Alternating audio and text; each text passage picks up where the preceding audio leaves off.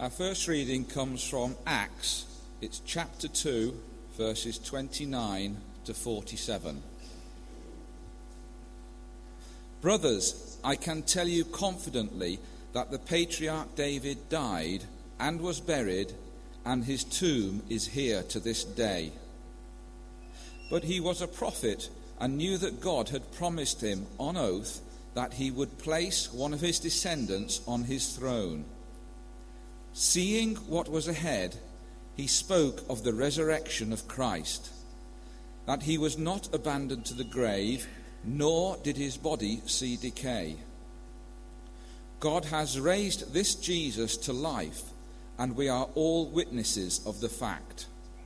Exalted to the right hand of God, he has received from the Father the promised Holy Spirit and has poured out what you now see and hear.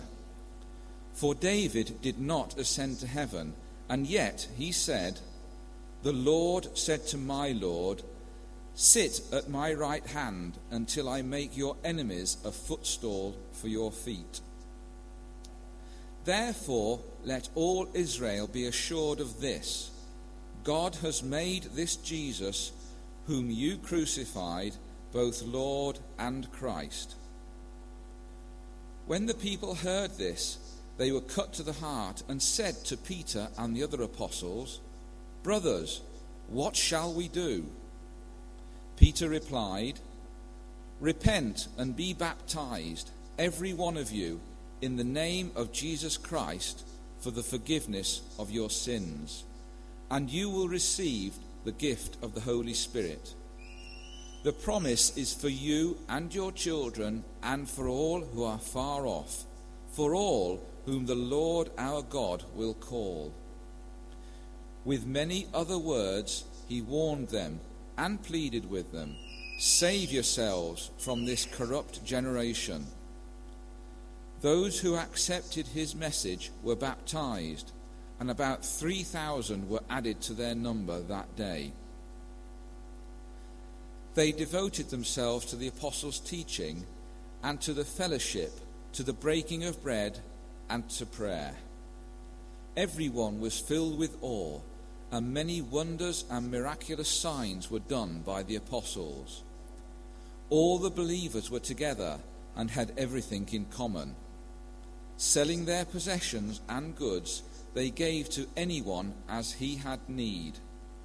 Every day they continued to meet together in the temple courts.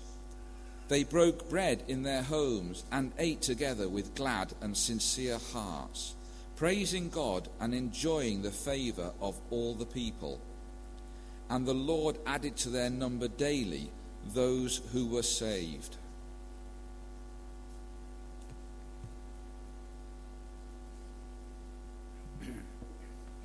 Second reading this morning is taken um, from the letter to the Thessalonians. So it's 1 Thessalonians chapter 1, uh, the whole chapter. So you've got your Bibles.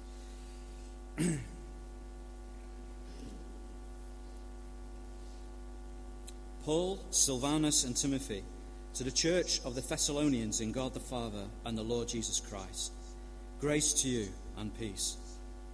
We give thanks to God always for all of you, constantly mentioning you in our prayers, remembering before our God and Father your work of faith and labor of love and steadfastness of hope in our Lord Jesus Christ. For we know, brothers, loved by God, that He has chosen you, because our gospel came to you not only in word, but also in power and in the Holy Spirit and with full conviction. You know what kind of men we proved to be among you for your sake. And you became imitators of us and of the Lord, for you received the word in much affliction, with the joy of the Holy Spirit, so that you became an example to all the believers in Macedonia and in Achaia. For not only has the word of the Lord sounded forth from you in Macedonia and Achaia, but your faith in God has gone forth everywhere, so we need, so we need not say anything.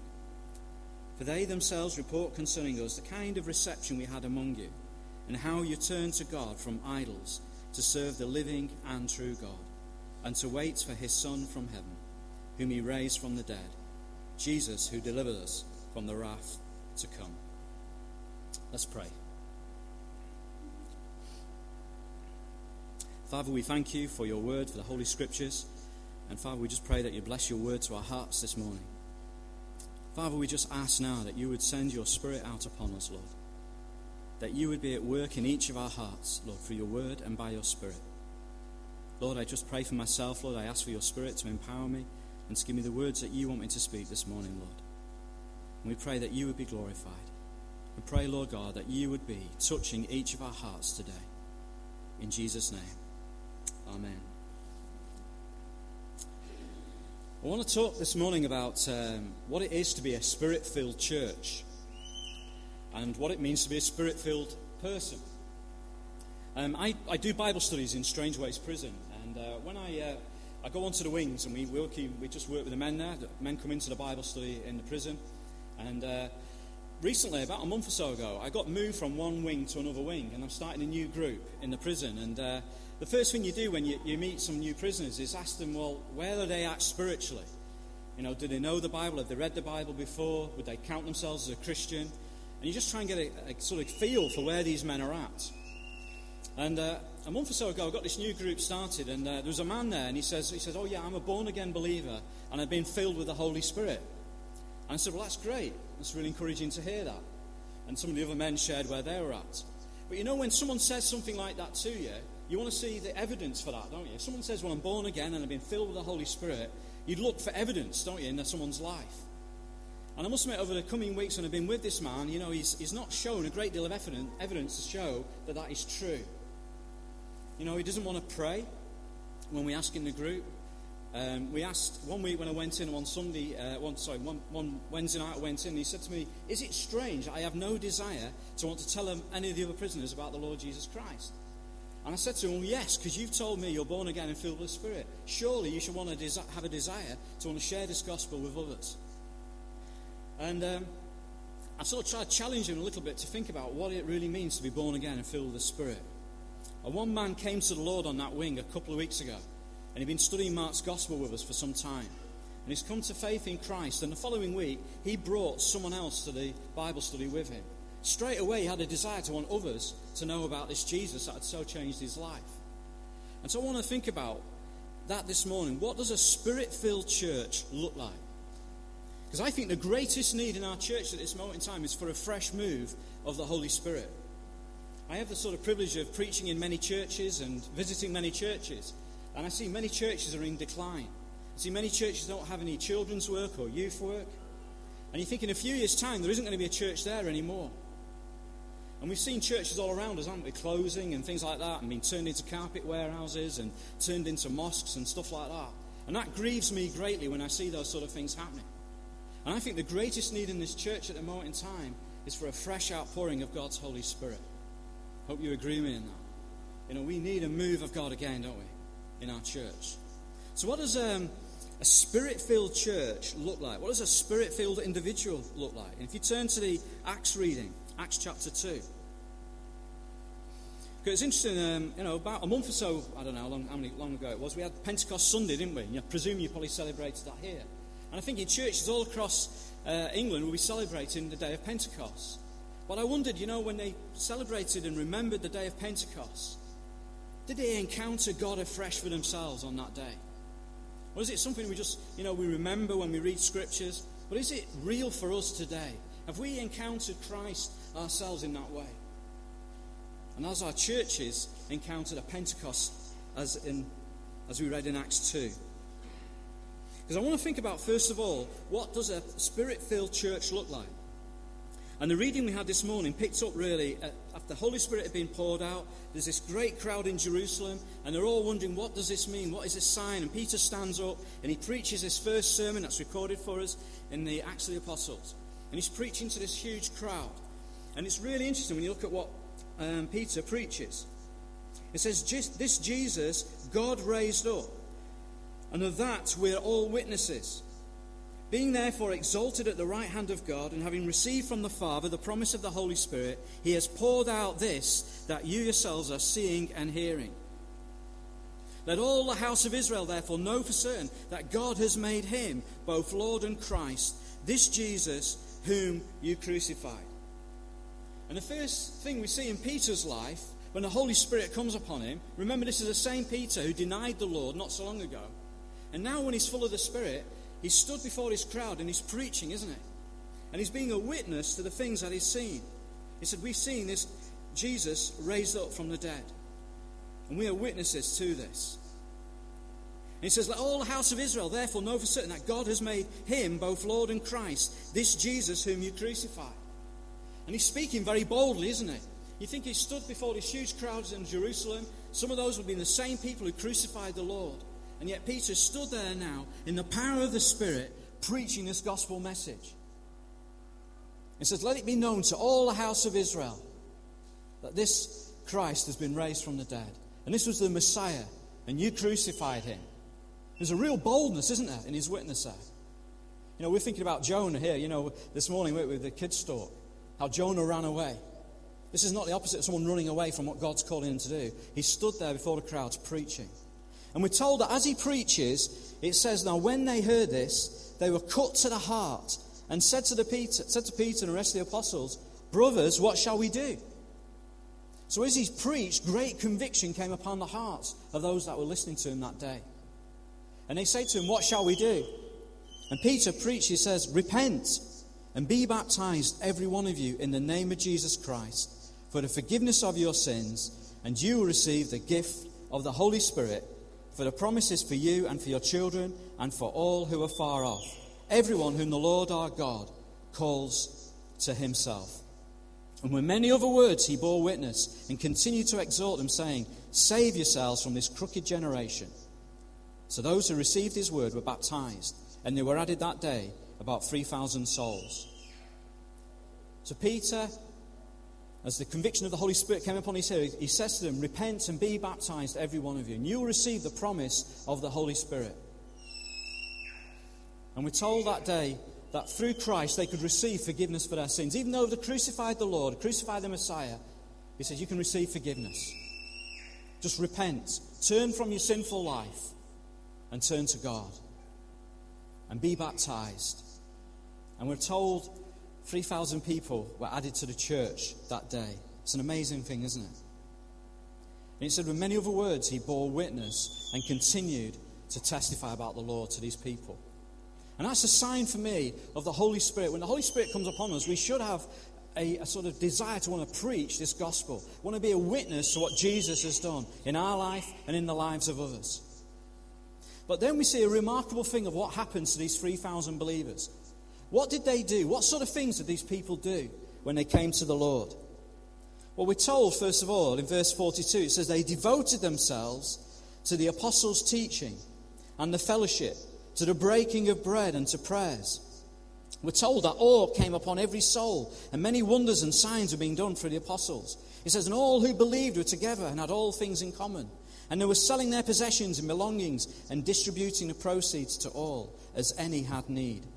And day by day, attending the temple together and breaking bread in their homes, they received their food with glad and generous hearts, praising God and having favor with all the people. And it's a wonderful picture of this early church. What does the early church do? And we're told, first of all, that they devoted themselves to the apostles' teaching. They didn't have the Bible as we have it in that time, they only had the Old Testament. But they devoted themselves to the apostles' teaching. And the apostles would have been teaching them about the Lord Jesus Christ. They would been telling them about what the Jesus did, the miracles he did, the teachings that Jesus gave. And these people were soaking it up. They were devoted. They wanted to hear the apostles teaching them about the Lord Jesus Christ. It says they were devoted as well to prayer. They were devoted to the fellowship, wanting to be together as believers in Christ.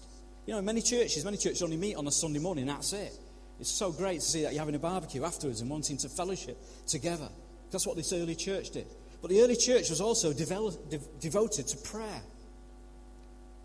Devoted to prayer. You know, if you're devoted to something, you love doing it, don't you? You want to do it. And I think the challenge for all of us, we've just been singing that kids' song, which is quite powerful in a way. Because it talks about wanting to read the Bible day by day, wanting to pray day by day, wanting to be a part of God's family, isn't it? And that's what we see in this early church. When the Spirit had come upon them, they devoted themselves to these things. And the question we need to ask ourselves, I suppose, as a Spirit filled believer, how devoted am I to the Word of God? Do I have a, a longing to hear the scripture being taught and preached? Do I have a devotion to want to come to a prayer meetings and to pray on my own at home? Am I devoted to wanting having fellowship with other Christians and to be with other believers? To break bread together, to share meals with one another. It said they went to the temple day by day. They even sold their possessions. If anyone was in need, they would share their possessions with one another. I never, I never forget, a few years ago, I was in church one day, and it, was, it wasn't like this, not a sunny day, it was pouring it down. And there was a bloke in the church, stood worshipping God, and he's in his slippers. And I thought that's a bit of an odd thing to come to church in, your, your slippers, particularly when it's raining. And I went up to him after the service. I said, Why are you wearing slippers today? It's throwing it down outside. And he said, Because I've got no shoes and I can't afford to buy any shoes. You know, there's a great need there in the church, a practical need which we were able to meet. But I believe in every church there's needs all around us. But would we be willing to sell some of our possessions in order to go and meet someone else's need? It's quite radical, isn't it? When you think about it. This isn't what no, people normally do, is it? You know? And yet we, we're so self centered at times. We want the latest iPod, the latest iPhone thing, or the latest big surround sound uh, TV, and all that sort of stuff. But are we willing to sell some of our gear in order to support someone else? You know, we've got a brother who's fasting and praying to help raise money for Malawi. That's a great thing. But are, you know, are we willing to generously give and support that work? Are we willing to give up some of our own possessions in order to meet the needs of others that are around us? And this is what we see the early church like. They just seem to be devoted to these things. They lived in a way that was radical. Absolutely radical. And it says that they had great awe. They were in awe of God because God was working miracles in their church at that time. There were signs and wonders being done through the apostles, and I believe God still, still does signs and wonders and miracles in his church today.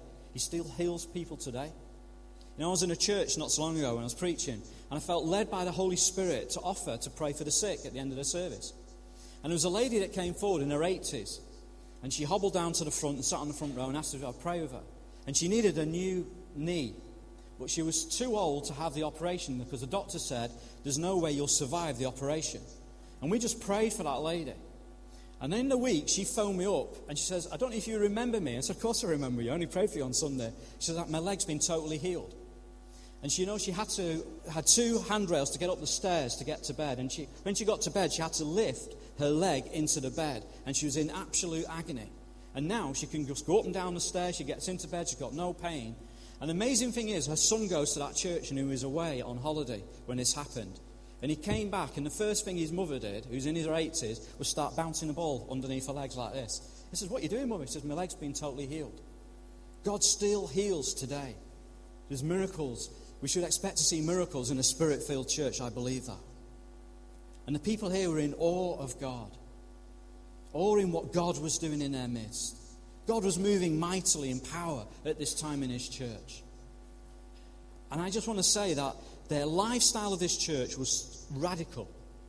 There was real evidence, if you like, that these people have been filled with the Spirit of God. One of the men in prison said to me once, he said, You know, if we were taken to court he said, Would there be enough evidence to convict us of being Christians? It's quite an interesting thing. One of the men in the Bible study in prison said that. And I think that, you know, if someone looked through your checkbook, would there be enough evidence in your checkbook to show that you're a true Christian? Because very often our wallet is the last thing that gets converted, isn't it? You know? But here in this church, you see the evidence that there's been a move of the Holy Spirit. And it's very, very clear evidence, isn't it? It's radical lifestyle changes as people have encountered Christ and the Holy Spirit. And then you think, well, is that just that church at that time? You know, are we to expect this all the time? And that's why I wanted to look at that over reading in 1 Thessalonians. Because I don't know if you know the story to the background of this, but in Acts um, 17, we're told that Paul went to Thessalonica and he preached in the synagogue for three Sabbath days. And they said that at the end of that preaching, there was a few Jews got converted and a few God fearing Gentiles got converted. But then the rest of the Jews in that town formed a mob and a riot took place, and Paul had to flee for his life from there. And Paul's writing this letter from prison, and he sent Timothy to this church at Thessalonica to see what happened to the church. And Timothy had come back and reported to Paul what he'd seen in that church. And Paul then, in response to what he hears, hears from Timothy, writes this letter. And I think it's remarkable because, first of all, Paul says, after his initial greeting, he says, We give thanks to God always for all of you constantly, mentioning you in our prayers, remembering before our God and Father your work of faith and labour of love and steadfastness of hope in our Lord Jesus Christ. And then in verse 4, he said something really interesting. He says, For we know, brothers, loved by God, that he has chosen you. Paul was utterly convinced that God had chosen these people. And you're thinking, well, how can he be so certain? How can he be so certain that these people have been called by God, that they've been chosen, that they are his elect? How can he be so certain of that? What is the evidence that Paul looks for? And he goes on to say this because our gospel came to you not only in word, but also in power and in the Holy Spirit and with full conviction. The first evidence that Paul notices is that when he preached the gospel in the first place, it came with power. It came with full conviction in the hearts of those that were listening.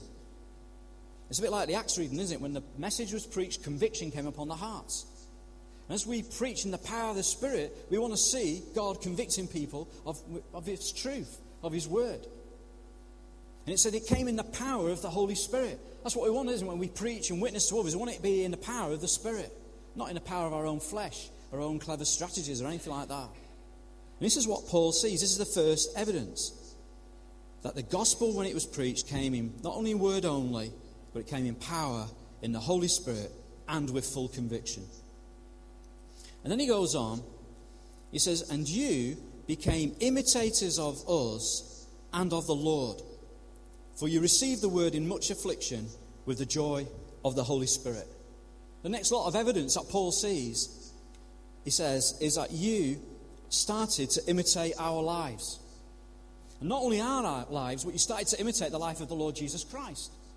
And isn't that what, what you want in your church? When someone comes to faith in Christ, you want them to grow and to mature in their faith and to start to imitate the lives of godly people in your church, isn't it? But more importantly than that, you want them to imitate the life of the Lord Jesus Christ, don't you? And that's what Paul saw in these believers at Thessalonica. He says, You, you started to imitate our lives. You started to imitate the Lord Jesus Christ. And I think we need to see that more and more in our churches today. We want to see people maturing in their faith and imitating the life of the Lord Jesus Christ. And then there's further evidence. He says, when the persecution came and the affliction came upon you, they still had the joy of the Holy Spirit. Because this is a church that, when it was planted, when it was started, great persecution came upon the church immediately. And he said, but you carried on despite that. And you had this joy the, of the Holy Spirit in your hearts. And that's amazing, isn't it? When we face difficulty, when we face opposition for the gospel, do we still have that joy in our hearts of the Holy Spirit? Or do we at that time turn away from the Lord?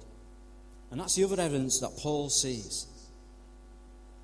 Then he goes on to say, not only did they imitate Paul and Jesus, not only did they have this joy of the Holy Spirit, it says that you became an example to all the believers in Macedonia and in Achaia.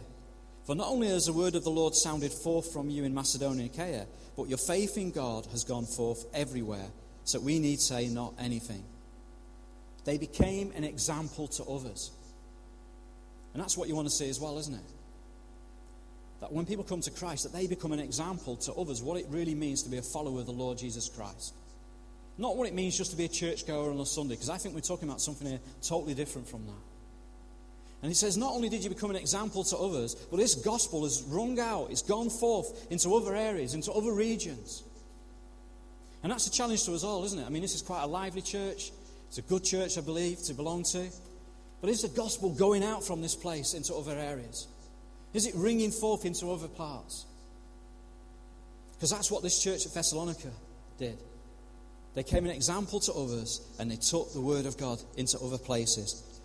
So Paul said, I didn't have to tell anyone else about your faith because people already know about it, because you already, people have already heard about your faith.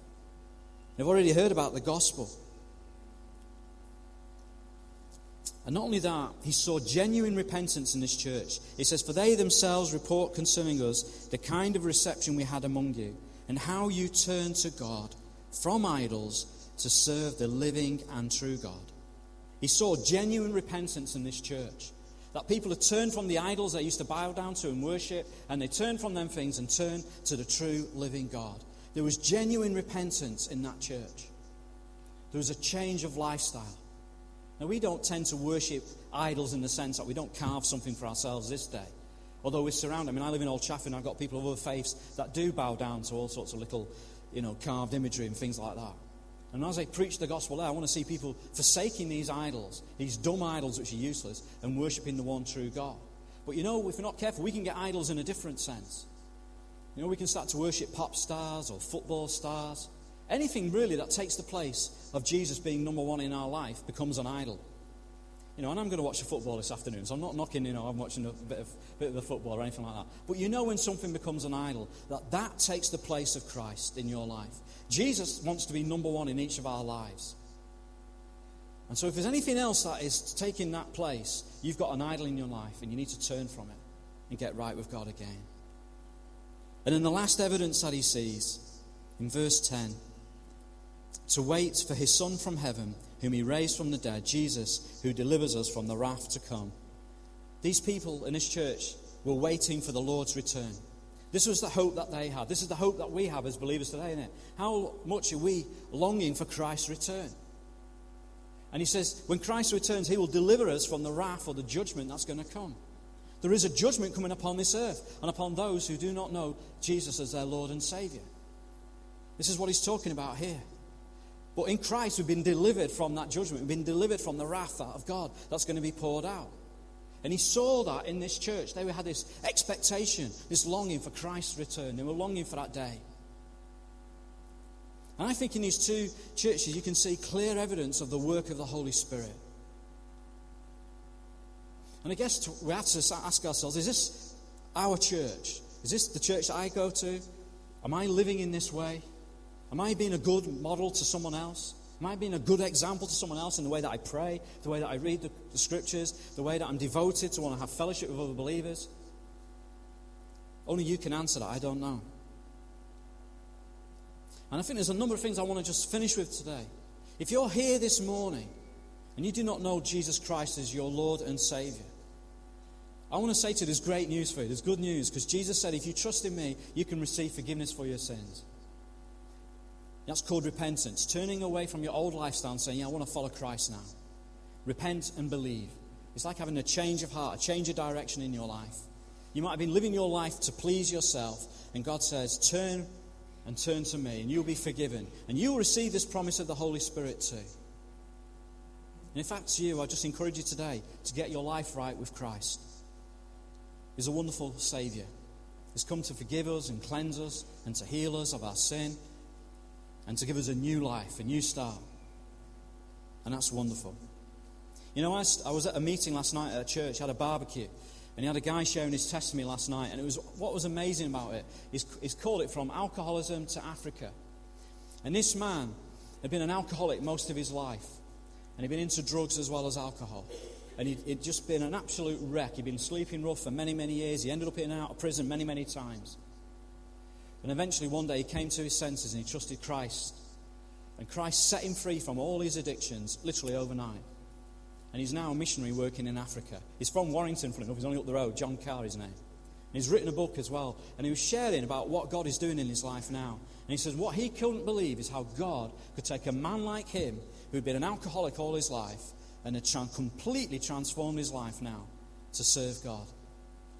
And he was saying, Isn't that amazing? Isn't God's grace amazing? And he's being used in a wonderful way by God now. God wants to transform our lives through the power of this gospel. But maybe as you've heard this message, you're thinking, you know, I used to be on fire for God like this. Yeah, I knew what it, I know what it is to be filled with the Spirit. I got baptized in the Holy Spirit in 1993, and it was a powerful encounter with God. And His Spirit just came upon me, and it was whilst I was out selling window blinds in someone's house. And the Spirit of God, they were Christians, they led me to the Lord, and they prayed for me to be filled with the Spirit. And the Holy Spirit came in power on my life. And that's what changed my life. But that was a long, long time ago. Are we still full of the Spirit today? Are we still got those same godly desires that we once had, maybe? Maybe you've gone a bit dry in your walk with the Lord. Why not turn to Him today and say, Yeah, come and fill me afresh? Or maybe you're on fire for God today, and that's great if you are. But I would encourage you to continue to to be an example to others. You know, how many in our churches these days act as mentors to somebody else? You know, how many of you take young Christians under your wing to teach and train and nurture them in the ways of the Lord? And I think that's one thing that we're really missing in our churches. Is godly men and women who are willing to take young people, young Christians, and teach them how to pray, teach them how to read the scripture, teach them how to witness to others, teach how to live for Christ.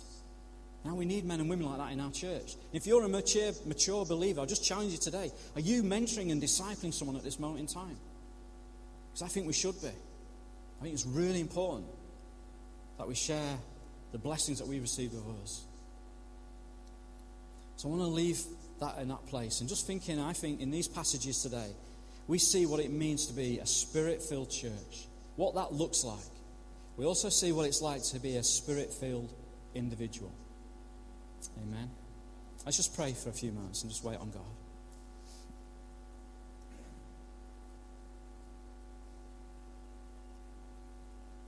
Lord, I thank you for the church here gathered in your name this morning, Lord. You are a mighty God, and we praise you and worship you. We thank you for the work that you've been doing in each of our lives, Lord, that sign of grace in our lives, Lord, that evidence of your Spirit at work in our lives, Lord. And I pray for all of us, Lord, that we would see more of that evidence, Lord. And Lord, I just ask now, Lord, that you would just come and move by your Holy Spirit, Lord, in each of our hearts. Lord, we want to say you're welcome here this morning, Lord. And I pray, Lord, if there's people here that do not know you as Lord and Savior, God, that you would reveal your love to them, that you would reveal your truth, that you bring com- conviction to their hearts of the things that have been heard and read this morning.